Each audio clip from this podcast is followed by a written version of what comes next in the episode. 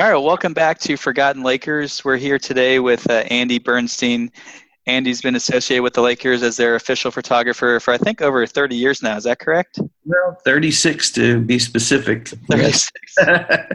so you've yeah. gotten very yeah. cool. You've gotten to go through a lot of different um, eras from Showtime to mm-hmm. you know the Lake Show of Nick Van Exel and Eddie Jones. Obviously, Kobe and Shaq's heyday. Right. Kobe and Pau, and now in a little bit of a rough stretch, but we're we're on the upswing. So. Mm-hmm. Yeah, yeah, yeah. It's very cyclical, but I've been very fortunate. I came in, like you said, uh, Magic and I basically were rookies together. Mm-hmm. So I was there for the whole Showtime era, and uh, you know the Shaq and Kobe era was unbelievable. And now we're in um, I don't even know what you want to call it now, but the new Lakers era with uh, you know Kuzma and and uh, yeah. And all those guys. Uh, maybe you want to call it the Luke Walton era. I don't know. yeah. well, very cool. Well, to uh, get started, um, would you? I know you just mentioned coming in with Magic around the same time. Could mm-hmm. you? I don't want to take up too much of your time, but briefly recap of how you got started and associated with the Lakers. Sure. Yeah, I'd be happy to talk about that, Jeff. I um, I, I, went to a college in Massachusetts, University of Massachusetts, where I was. Um, I took my fledgling uh, sports photography uh, love uh, to the daily newspaper that we had there, and it was wonderful. And I got to shoot a lot of different sports. I really enjoyed shooting basketball, but all the other sports. But I, I found that I needed to get a better education in in the actual um, science and craft and uh, also the creative aspect of photography. So I transferred out to a place called Art Center College of Design in Pasadena, mm-hmm. California. And this is in the middle of my junior year, 1978.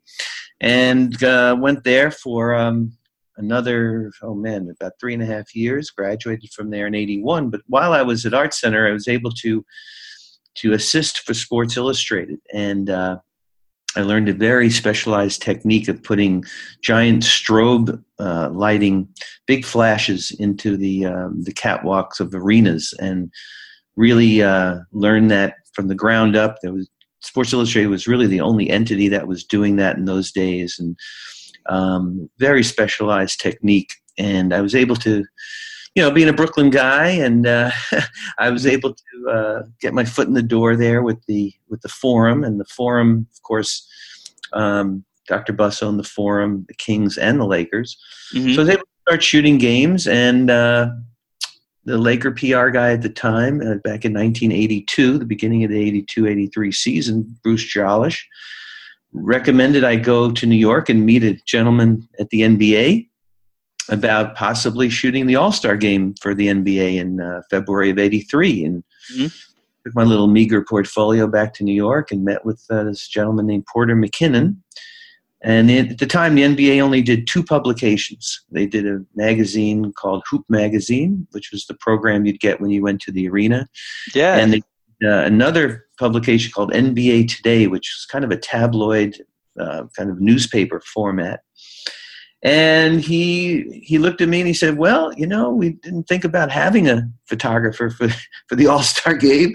We've never had an official photographer, but you're local. It won't cost us anything. Uh, we got to feed you and buy you a plane ticket. So, sure, why not? So that was my first gig. And uh, do you know what the '83 All Star game was famous for, Jeff? 83 All Star game. Yeah, uh, really testing your basketball IQ no, here, feel free to test at any time. I'm a Laker mm-hmm. trivia buff for the most part, but that you might have just stumped me. Yeah.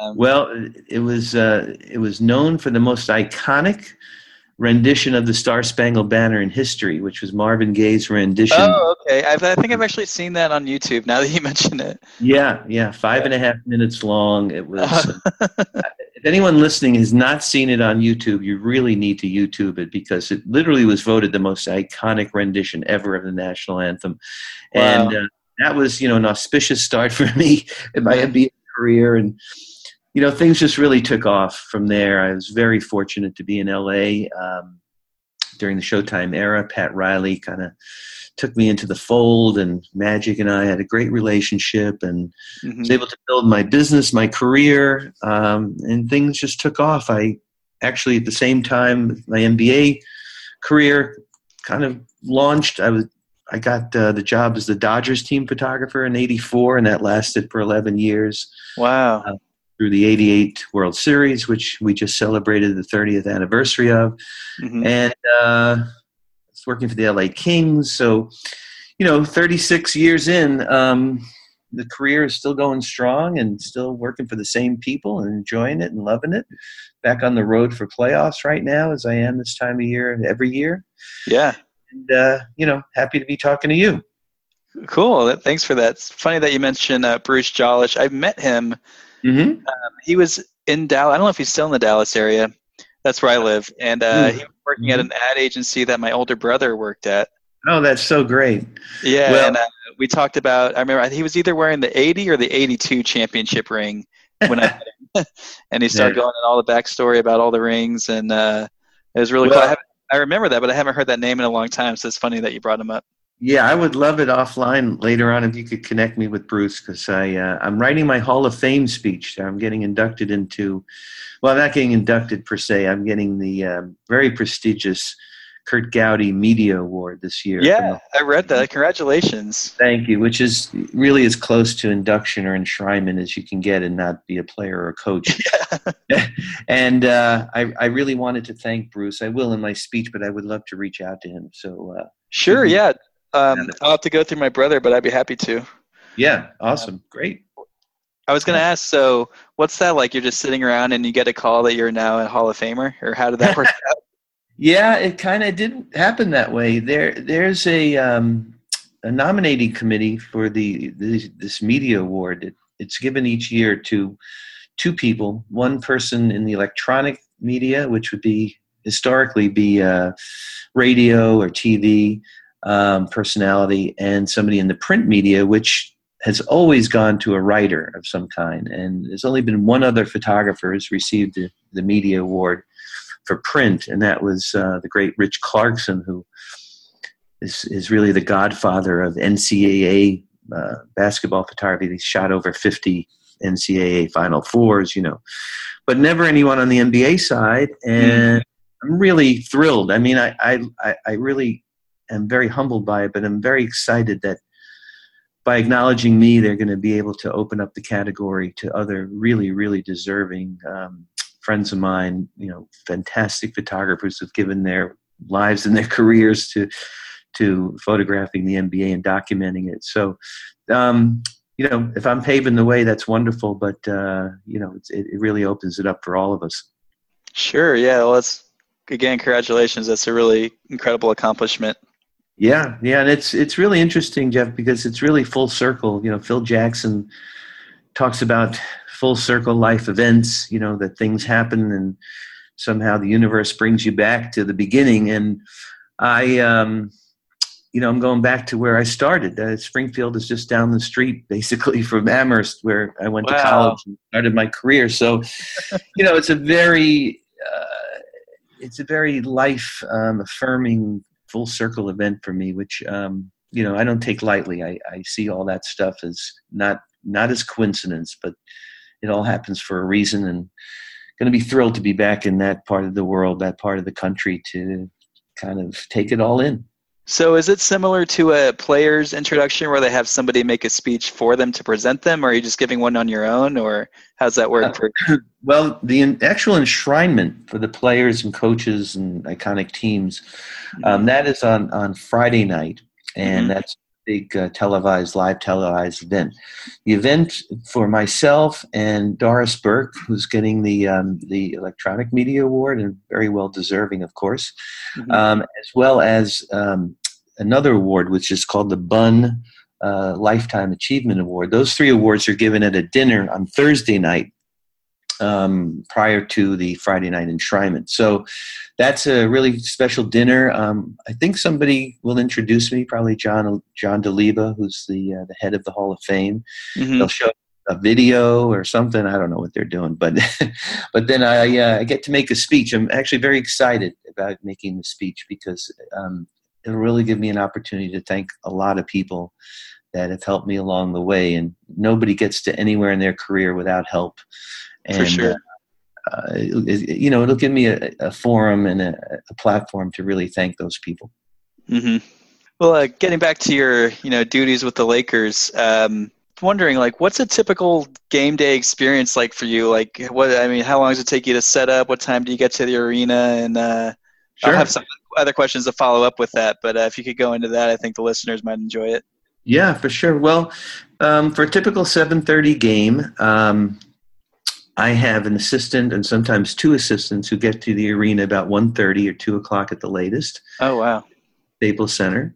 We do a very extensive setup of um, 11 cameras, 11 or 12 cameras every single game, um, seven of which are uh, have to be clamped and put into strategic spots um, in the arena and the catwalk uh, on railings throughout the arena. If anyone's familiar with my work, you see photos shot from really bizarre angles. Um, yeah. And those are all cameras that have to be set uh, with um, devices that make them all go off at the same time. It's a very intricate system that mm-hmm. we've really refined over the years. So it takes my assistant, um, you know, about three and a half, four hours to get that set up. I usually roll in around four thirty, five o'clock. Um, and kind of fine tune things. And then I'm ready for the players to start showing up. I usually shoot them arriving mm-hmm. and some room stuff. I'm always in the back, uh, the training room or the locker room, press conference, uh, whatever's going on pregame, pregame warm ups. Um, then we shoot the game. Um, most of my cameras are tethered back to a, an editor in New Jersey at NBA Photos. Oh, wow meaning that there's an Ethernet line into each camera, and it's going through a super high speed line back to this editor in New Jersey who's receiving my photos in real time. Mm-hmm. And, and as he receives them, or he or she receives them, they're they're editing, and then they're picking the selects, uh, captioning them quickly, and then those are sent to Getty Images. So our photos, my photos from a given game, um, are up within minutes of the game starting. Um, you know, the arrival, wow. all that stuff, all that stuff is is up on Getty. You know, way before tip off. Mm-hmm. So um, that's you know the new way of doing business. You know, back in the old days, we'd shoot film and yeah. package film. You'd put it in a FedEx box and send it back to New Jersey or back. You know, I, I drop it off at a lab locally in LA and then go the next day and edit it and then, then FedEx it. But now it's all honestly, it's very, it's like immediate. It's, um, it's happening in real time. So it's as close to live coverage as we could do on the still photo side, you know, TV uh-huh. live, but we're as close to live as you can get. Yeah. And um, for those who don't know, Andy and I'm assuming other photographers sit, you know, basically right underneath the basket each and every game. Mm-hmm. Um, I know there's been talk in the last couple years about you know, potentially moving you guys back, uh, mm-hmm. just uh, for your safety as well as the player's safety. Yeah. Uh, what is your opinion on that? Well, there's not really any place they can move us except completely out. yeah. um, unfortunately, um, my uh, you know my spot is definitely in a vulnerable area uh, under the basket, but it's been like that since the beginning of time. Sure. Uh, they have uh, they have taken photographers off the baseline. So where in each quadrant we used to have 10 or 12 photographers, now there's three or four at the most. Mm-hmm. And, and, that includes the, the TV as well, the live TV, mm. as well as the um, uh, scoreboard, you know, the guy who's shooting for the video board. Sure. Um, so, you know, the courts are, are really kind of set. I mean, you can't be moving season ticket holders who sit courtside any further back because the way the arenas are configured. So I don't know what the future is going to hold. Honestly, I'm happy to be one of the guys who's still left on the court. Yeah. Um, but uh, you know, it is definitely a tough, a tough um, subject to deal with. I, I, I know a lot of friends who miss being on the court and they, they're relegated now to going to an, an elevated or a side position up in the, in the stands or the press area. Mm. Uh, it's a different kind of coverage, obviously, from there. But, uh, you know, first and foremost, we have to protect the players. I mean, it's it's a given that that the game depends on them staying healthy and not getting injured by tripping or falling on one of us. Um, whatever happens to us down, you know, on the baseline is really, really secondary to to them being uh, protected. So, you know, I agree with that. Unfortunately, it could be at the risk of of me, you know, having to move off the baseline eventually, but hopefully that won't happen anytime soon, and we'll mm. we'll all be very conscious of, uh, of making sure the players are are protected. I mean, I got nailed last week in a game here in Houston. I'm in Houston right now. I was covering a Utah and a Rockets playoff. Yeah. And a player just flew into me and cracked a lens in half and almost cracked my leg in half. But uh, luckily he was okay, and that's really all that counts. know, I was doing a little prep work for this, and I was reading about some interview you were talking about getting, you know, basically railroaded by Shaq at some mm-hmm. point. Um, so was that the? I mean, was that the closest you've been to an injury with Shaq, or no? That's the closest I've been to death, Jeff. Okay. you know, been in a couple of fender benders in my life, but um, having a 360 pound Shaq fall on you, you know, at full steam.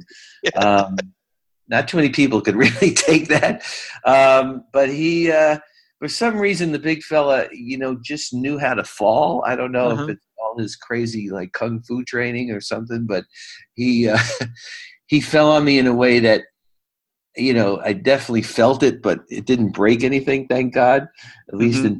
internally. Um, and we joke about it, but there have been three incidents with him where he just laid me out, and uh, oh god, I thought I was a goner. You know, I really did. Yeah. Did you ever listen to his podcast?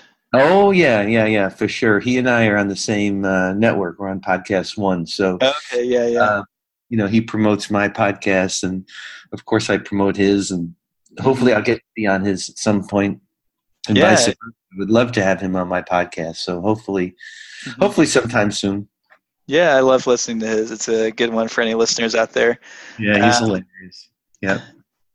So when you're um, another question I had just about your game day experience like for example kobe's last game i'm assuming you were there right? Of course yeah absolutely. So are you aware of just like what's happening like in a moment like that when he you just sense that it's you know a huge moment for players for fans and just the importance? Like do you take that in while you're working? Are you just so focused on the task that it doesn't hit you till later that you know that was just a historic event that i was photographing? Well i mean we knew that that was his last game and he was going to mm-hmm. walk off court for the last time. So the lead up to that was pretty intense. I mean, he announced his retirement, you know, in November, I think, of that yep. season.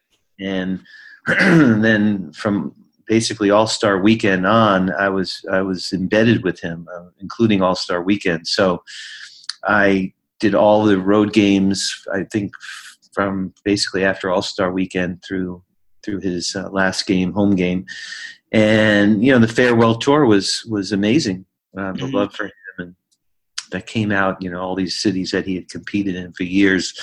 So when we got to uh, April thirteenth, which is his final game, his home game. Yep. You know the buildup was pretty intense, and um, I spent the entire day with him. I started early in the morning with him at his office in Newport Beach. Wow. And yeah, we I flew in the helicopter with him up to LA, and I was literally attached to him at the belt for the entire night. And uh, you know, once the game started, um, you know, it was just documenting the final game. I mean, no one on this planet could have, including him, could have predicted he was going to score 60 points mm-hmm. his last game. I mean, who could have written that story? No, uh, yeah. And then you know the the post game uh, ceremony and and all the the wonderful. Uh, love that he got from the media and from his teammates and all that stuff and i was with him it was probably almost a 20 hour day, I guess, and uh, until he got into the car and, and rolled out of Staples for the last time. Wow. So, you know, I knew what my job was that, that day. And to answer your question, um, I can I can live in the moment um, and understand the gravity of it and the importance of it. But if I get wrapped up in the emotion of it, then I'm short shrifting uh, myself, um, the NBA, whoever's depending on me to be there, um, mm-hmm. Kobe. So I can't get caught up in the emotion of it. Uh, I have to just separate myself and it's almost a Zen like experience. I mean, you have to just do your job. I always say that if if I saw it happen through the camera, that means I missed it because oh, yeah. I, I, have to be so locked in that I just am, don't really take my eye off, you know, through the viewfinder.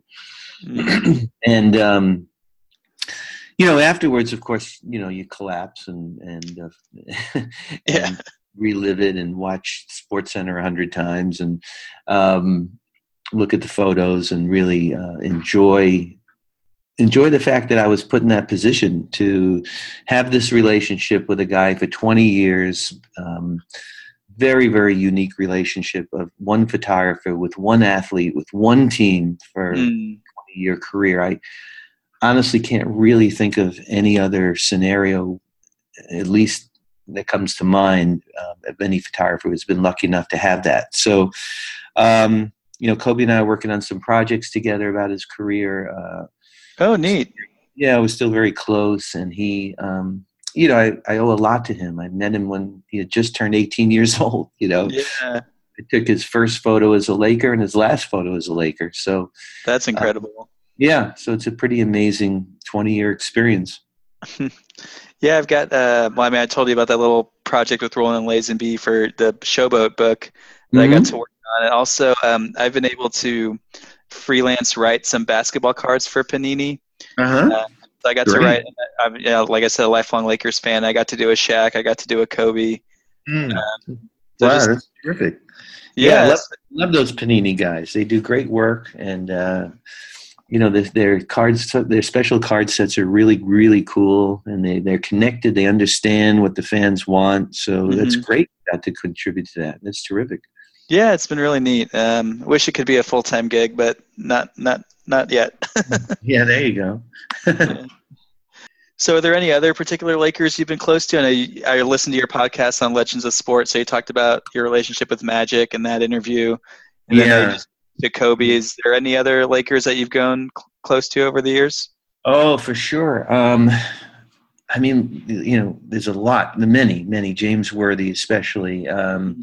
Byron Scott, Gary Vitti, the longtime trainer of course, Pat Riley, who who really really understood what I was trying to do as a young photographer and gave me the opportunity to kind of get into the inner sanctum there and do my thing and build trust and build a lot of self confidence. You know, I I I was uh, you know I was kind of a pushy young guy and I I knew what I wanted to do, but Pat really saw that uh, what I was doing had a lot of value and and was interesting and he he let me in the huddle, he let me in the locker room and the training room, and that, of course, then led to my relationship with Phil Jackson, which ended up being the only photographer he would let into his championship locker room for 11 championships. Wow. Um, you know, the first guy in. And then Phil and I ended up doing a book together called Journey to the Ring, which sure uh, I have it. Yeah, well, it's you know, it was a fantastic project to work on with him in mm-hmm. the 2009-10 championship season. And uh, you know, Luke Walton. I mean, I met Luke. He was three years old when I met him. Oh yeah. Uh, yeah. His, his, dad Bill was playing for the Clippers, and hmm. and would take this little toddler with him to practice. And yeah. um, grew up to be Luke Walton, and uh, photographed his his college career at Arizona. Of course, his entire NBA career, and now you know he's running the show at the Lakers. So. Hmm. It's extremely gratifying um, to have these relationships over the years. Uh, you know, there's guys, um, more obscure guys that, that you are familiar with um, mm-hmm. that, you know, just good guys. They, yeah. they, they're friendly, you know, a guy like Steve Blake, for example, or, oh, yeah, you know, um, oh man, so, you know, uh, Brian Grant, I knew him when he was oh, playing. I did, a, I did an episode with him. Uh, yeah, Brian's great. Um, didn't really know Fred Roberts that well, but you know, he's always you know super nice to me and i always gauge people on how nice they are to me personally mm-hmm. and uh, have never really had an issue with with anybody on the lakers um, you know everyone from the front office that i've worked with for years and years john black uh, of course bruce jolesch we talked about josh rosenfeld a longtime pr guy during showtime mm-hmm. uh, and you know of course that has to take you to take me to mitch kupchak and how appreciative and, and really gratif- grateful I am to Mitch for letting me do what I wanted to do and giving me the opportunity to travel with the team, uh, be on the inside with the team. Uh, you know, Mitch just an amazing guy, and first and foremost has to be Jeannie Buss. I mean, Jeannie Wow, is, been, you know, Jeannie and I um, honestly grew up in the Lakers together. Um, I watched her grow and flourish under her dad's guidance uh, in those early years, and could really see something special in her as as a person, as an executive. Um, she has maintained Dr. Buss's vision for the team, uh, and, and and just an incredible, wonderful person, and so happy to have worked for the best owner in sports. Honestly, she top notch. So, hope that answered your question. But I, Yeah, I- definitely.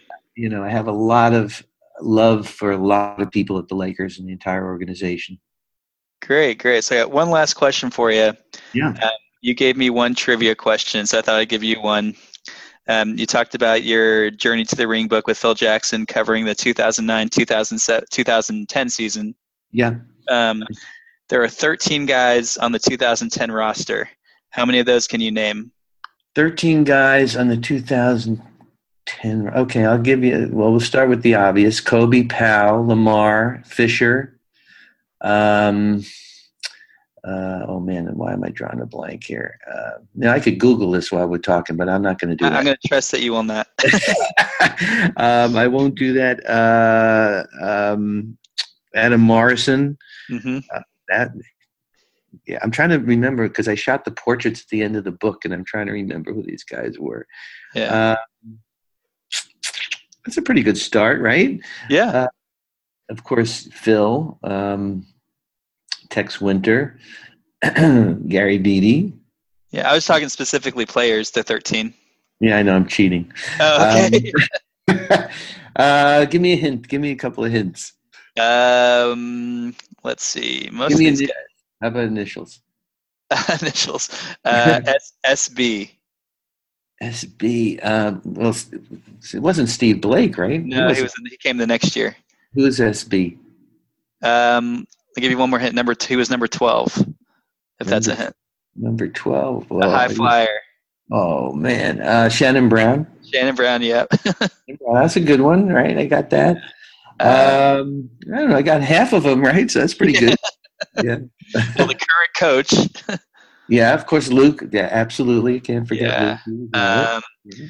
hit the uh, clinching free throws in Game Seven versus the Celtics for the next well, guy. we forgot about Ron Artest slash Meta World Peace, right? He was on that Yep. team. Yeah, he was. Yeah, that was his first year in LA.